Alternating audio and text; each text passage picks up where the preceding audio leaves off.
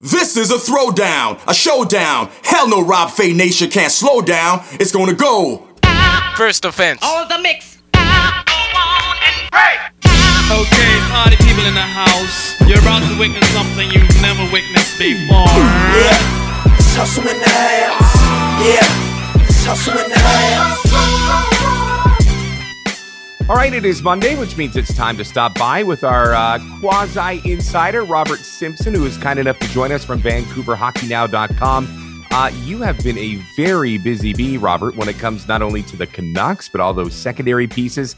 And that's one of the things that I loved about your website when I first logged on. And now that I see it on a daily basis, you aren't afraid to go into the corners, which I can't say for every Canuck player, but how have you enjoyed covering this team over the first 25 games? Oh, man. Hey, first of all, I love the term insider. Um, Aren't I, they all? oh, I tell you, it's special. This is funny. I've actually joked about this with some of the national quote unquote insiders who are buddies of mine that are based in Toronto. So I, I actually did this for you today. I actually transcribed an answer from a national insider as a pal. He was on a show here. I don't really catch much else going on, you know, in terms of watching and listening, but I, I caught this one and I thought it was rather humorous because if you don't have a story and you don't have insight and you don't have any scoops, you still have to fill the time when you're on the, you're a guest, right? And you're a guest all over the country on multiple outlets and you, you have to provide information. So here's an answer to what is going on. Tell us, insider, what's going on in the Canucks organization? And here's the answer. You ready? Yes. The thing that is very clear to me, and I think to everybody inside the organization, is that they were absolutely not expecting the season to go like this. But what they have now realized is that if this doesn't change, then what are you going to do about it? I think those conversations are going on. There's no question in my mind that there's a feeling that something's going to happen. I don't think that people know exactly what that's going to be, whether it's going to be firing of some kind or a trade, but I think everybody realizes that all possibilities are on the table. And I definitely get a sense that there's people inside the organization, and I get- think it goes right from top to bottom. They're sitting there and they're thinking something is going to happen. so, woo!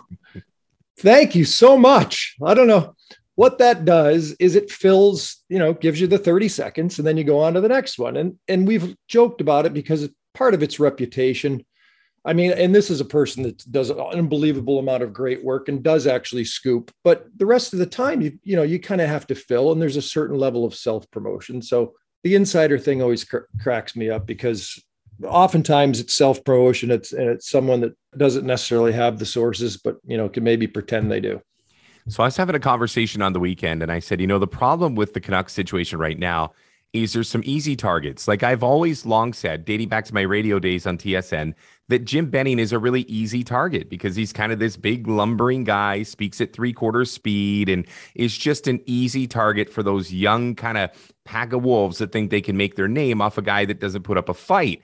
And I said, wouldn't it be interesting if the next general manager of this team was a guy like Ray Ferraro? Who all of a sudden would snap back and would say, no, no, no, no, no, no, no. You don't get to say that with no repercussions. Right. I'd be really quick to know whose skin is thick enough. Should there ever be a secondary general manager in this market, kind of like a Brian Burke, that would say, no, no, no, no. You have to face this music now. I, I think you'd see a lot of guys that would all of a sudden be a little bit kinder. The bottom line, Rob, is it's just how you go about your business and, and you avoid it in the first place. So, in other words, like if you're in a relationship with a woman and, and you lie, okay? If you lie, then you have to remember the lie. That's why it's just a lot easier to always tell the truth because then you don't have to remember anything. It's the truth, right? You remember it because it's the truth. You don't have to come up with stories. So, that similar approach, the analogy is to reporting is if you're reporting something, verify it and report it as fact. Okay. For example, I reported trade talk. I spoke to three National Hockey League general managers who brought up a player's name. And I said, oh, okay. Well, they're talking about this player. It's a fact.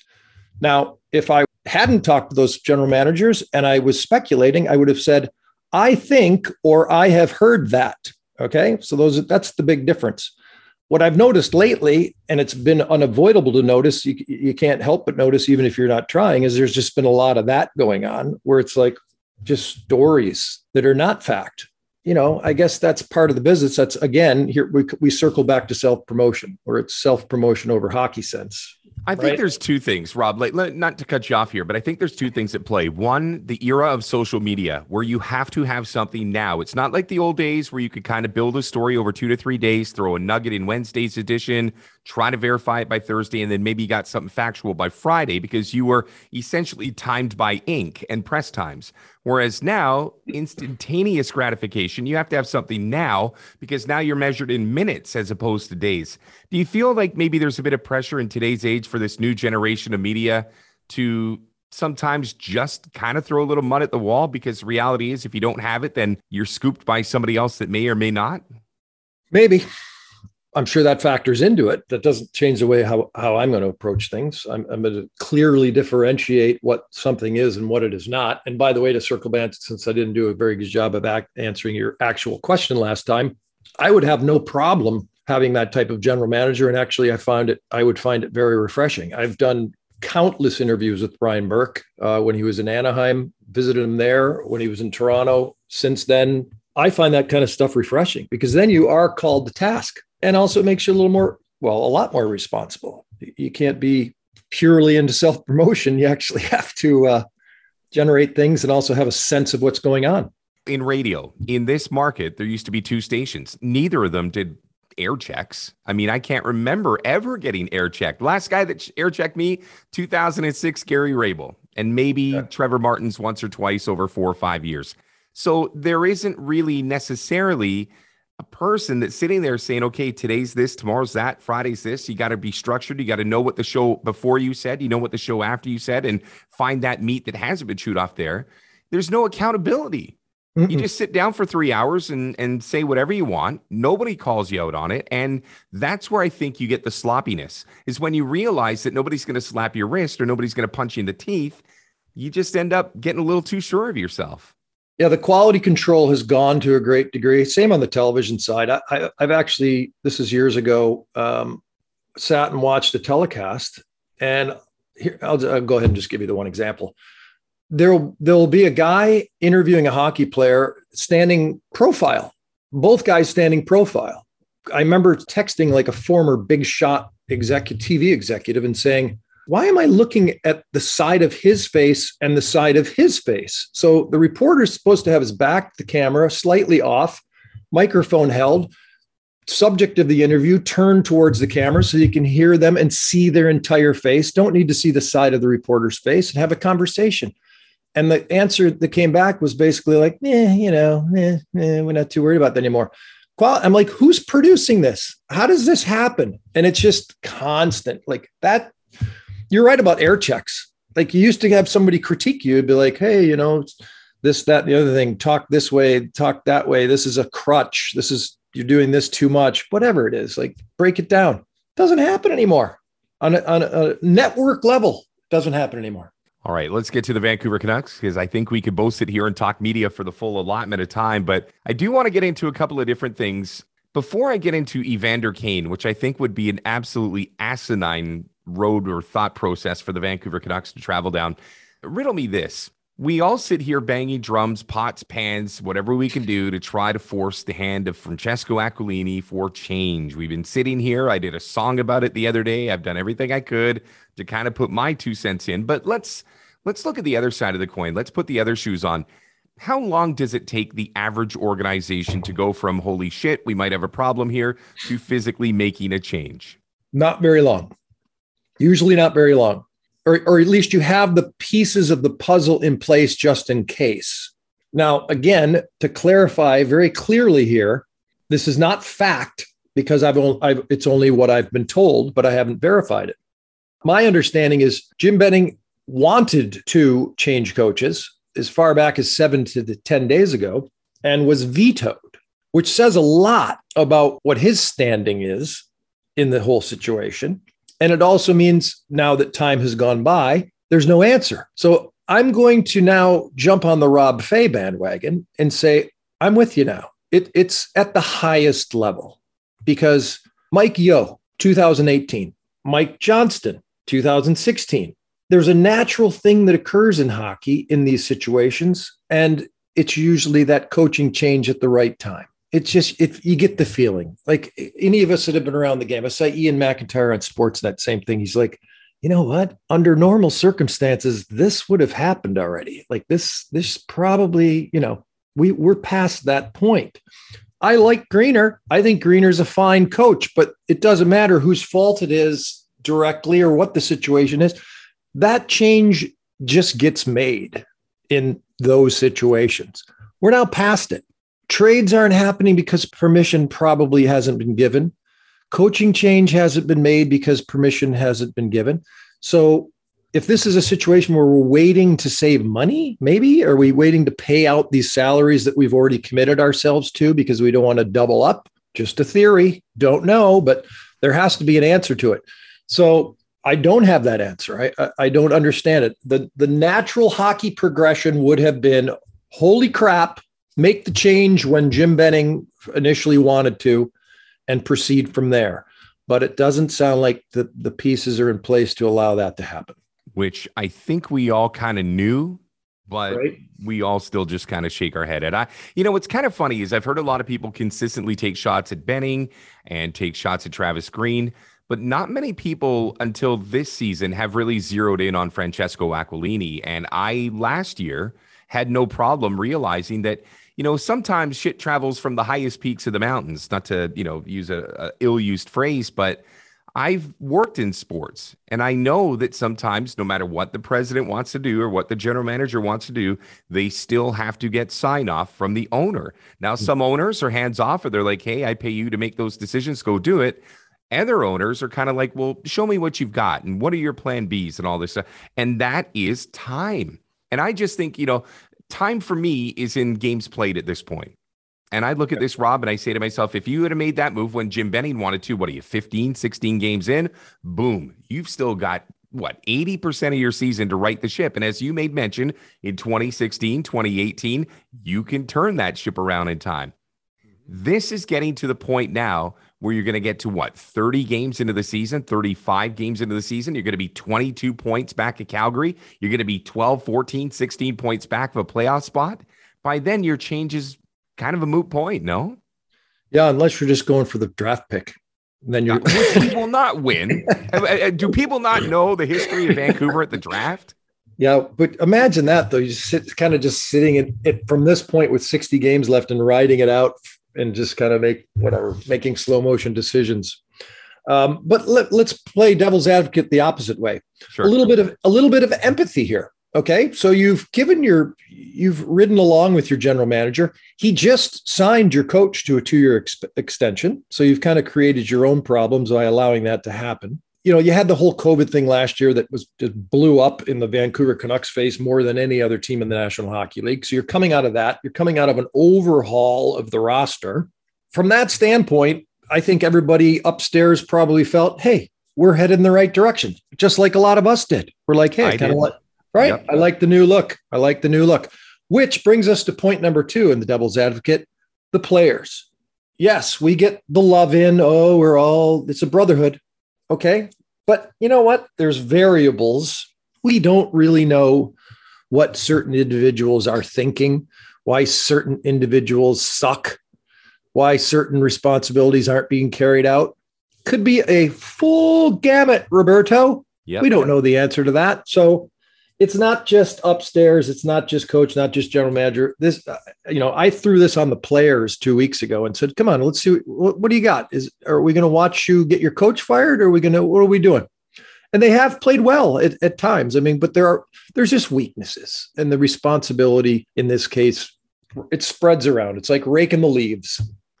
that's, that's a great analogy. A few more for you, Rob, before I let you get back to pumping iron again. I want to talk about Evander Kane. Is that strictly just the media doing media stuff, throwing mud at the walls? I mean, it's easy to call an agent up and be like, hey, do you want me to put Vancouver in the mix to try and drum up a little bit of uh, swirl in the water? Tell me Vancouver's not looking at Evander Kane. God, I hope not, eh? That's all I got to say. I, I just I've heard not I've I've not heard good things. Nobody has from the time wherever he's been. Buff, peg. I mean, no. Why would you go there? I mean, the, the hometown boy thing? No. I don't think so. Not Yeah, Not not, at exact- this point. not exactly uh, the ooh hometown kid. Don't think so. I, I'm not into it. That would be the most salt that you could put into the Vancouver Canucks fan wound right now. Is in addition to this season going off on its own course, throwing Evander Kane in the that would be the biggest fu from Francesco and company that you could possibly throw at this Vancouver Canuck fan base. My favorite photo ever is Dustin Byfuglien basically giving him the finger when he was Yes, as they're walking off the ice. like he's like he's like not a popular cat. Rob, you worked in Toronto for a long time. Toronto Maple Leafs always seem to become this regular season juggernaut, this regular season monster, and then all of a sudden they get to the postseason. And and full disclosure, I am a diehard, diehard Maple Leafs fan. I have Really? a Palma, oh my God, I have a Mike Palmateer jersey, a Wendell Clark jersey, a Doug Gilmour Oh. jersey, a Matt Sundin jersey. Oh I've God. got I've got a Jim Benning Toronto Maple Leafs jersey. wow. So that said, as a Maple Leafs fan, try to make me believe, if you can, that this regular season is going to somehow translate into the postseason. Oh, I mean, obviously it could. The, the talent, they're they're absolutely loaded. I think what it's come down to in the past years is just tough to play against. Like the, the tough factor, the physical factor, the playoff hockey factor. Like, will they make the transformation? Will they be able to take the step from the regular season to the postseason? That's been that's been it. I mean, Auston Matthews getting ragdolled around from behind and laughing about it against the Canadiens last year in the playoffs, like it was a bad look, and it Yeah, it was. symbolized it symbolized like the, you know, uh, I'm not going to use the word that Mike Milbury used to use on Hockey Night in Canada, even though I'm going to write a piece about pansification and wussification at some point. But they, they just haven't been tough enough. They haven't been gritty enough. They haven't been truculent, to use your former favorite GM's That's word right. in the postseason, and you have to be. But I think they've they've you know in a, in a perfect world, Wayne Simmonds is you know he's that kind of guy. You're not going to get it from your high end talent. That I mean, some of the guys, the, the usual suspects up front that we're used to talking about. But they've got plenty of time between now and the trade deadline. They they can tweak uh, for the postseason. Ultimately, I think that's the number one thing is just is just having the balls to compete in the postseason because it is a completely different animal. People, I don't need to tell you that. So if their special teams is cranking and their goaltending stays the way it is, and they uh, get a little more truculent, then yes, Roberto, you like the rest of them can plan the parade route down Yonge Street. One day, one day. I've always said if the if the, if the Maple Leafs get to the Stanley Cup final, I will fly back to Toronto just in case. Oh my God, you'd have a I good think- time. You know who I feel bad for? You know Paul Hendrick, right? Henny. Yes. Oh my God. Wonderful, wonderful guy. I used to play Tuesday morning hockey with him. Just a great guy. And when I was an ice level guy uh, for other teams, we I loved playing the Leafs because he and I would get together before and share notes, meant verbal notes, and he was the best. Like he would just give me everything, and I'd give him everything. Um, just a wonderful dude, and he has just suffered through like bleeds blue and white, and has suffered through it. And now he's retired as of last year, and here he is out of it, and they're looking like they might somewhat be the real deal. So whatever, he'll be happy. He'll be happy either way. I think so. I, I, Toast to, a toast to Henny, though, our pal Henny. Uh, very quick one for you here. The uh, Montreal Canadiens go out and they fire. Uh, you, you know what? I was kind of impressed when they finally got rid of Bergevin because you had you had thought at the draft that that might have been the kiss of death because all of a sudden when they realized who they took in the first round, all the speculation with the sexual assault, and he hung his hat on that. That you knew at Oh, some yeah. point that maybe if they could find a secondary excuse that that would be enough. Uh, Geoff Molson comes out says there was no correlation between that pick and the firing. But overall, the whirlwinds surrounding the Canadiens going from the Stanley Cup final to where they're at today, enough to warrant the firing. Do you like the move? Well, he's in a way he's a victim of circumstances. Bad PR on the pick, yes, but that's not enough to necessarily be fired. Um, Shea Weber leaving, I mean that's giant. Captain, key defenseman, Carey Price going into the program, departing. You know, here- here's your bazillion dollar netminder out of the picture. Um, the whole Cotton offer sheet goes to Carolina. just just it just upset the apple cart from day like multiple like j- people drop pumpkins on the apple cart three of them three gigantic ones so in a way um a, a bit too bad for bergevin but you know what is as the owner pointed out time for a change time for a fresh start so what the hell by the way that brings us full circle rob fai Correct. It does. because the Montreal Canadiens record right now in the Eastern Conference 6 15 and 2 this is as we speak pregame. 14 points. Third worst in the Eastern Conference. Vancouver Canucks 6 14 and 2 14 points. Next to last in the Western Conference. One loss difference 6 15 and 2 6 14 and 2 both for 14 points. That's where we are. And and the Canadian the Habs just fired their general manager, their senior vice president of communications, and their assistant GM, and another one resigned. The Vancouver Canucks have not done a thing. Silence is perfect. Rob, thank you for your insight. VancouverHockeyNow.com. Simmer Puck on uh, Twitter. What do we got coming up? What's next at Vancouver Hockey Now?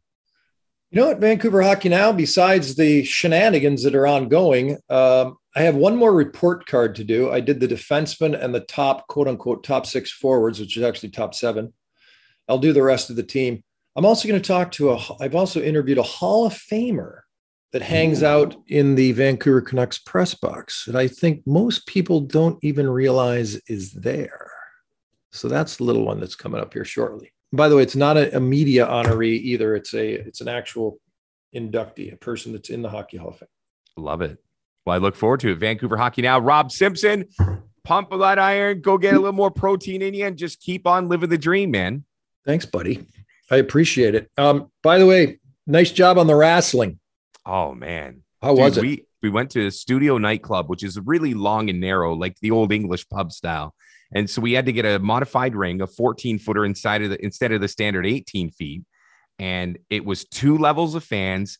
The wrestlers went right walking through the crowd, beat the crap out of each other. One wrestler dragged the other wrestler across all of the bar, the glasses falling on the floor. They did everything, and the crowd went bananas for it. And I, you know, it's first time in a long time I went to an event and I didn't feel any COVID. I just felt like I was at an event, people were going bananas, and I was like, this is cool.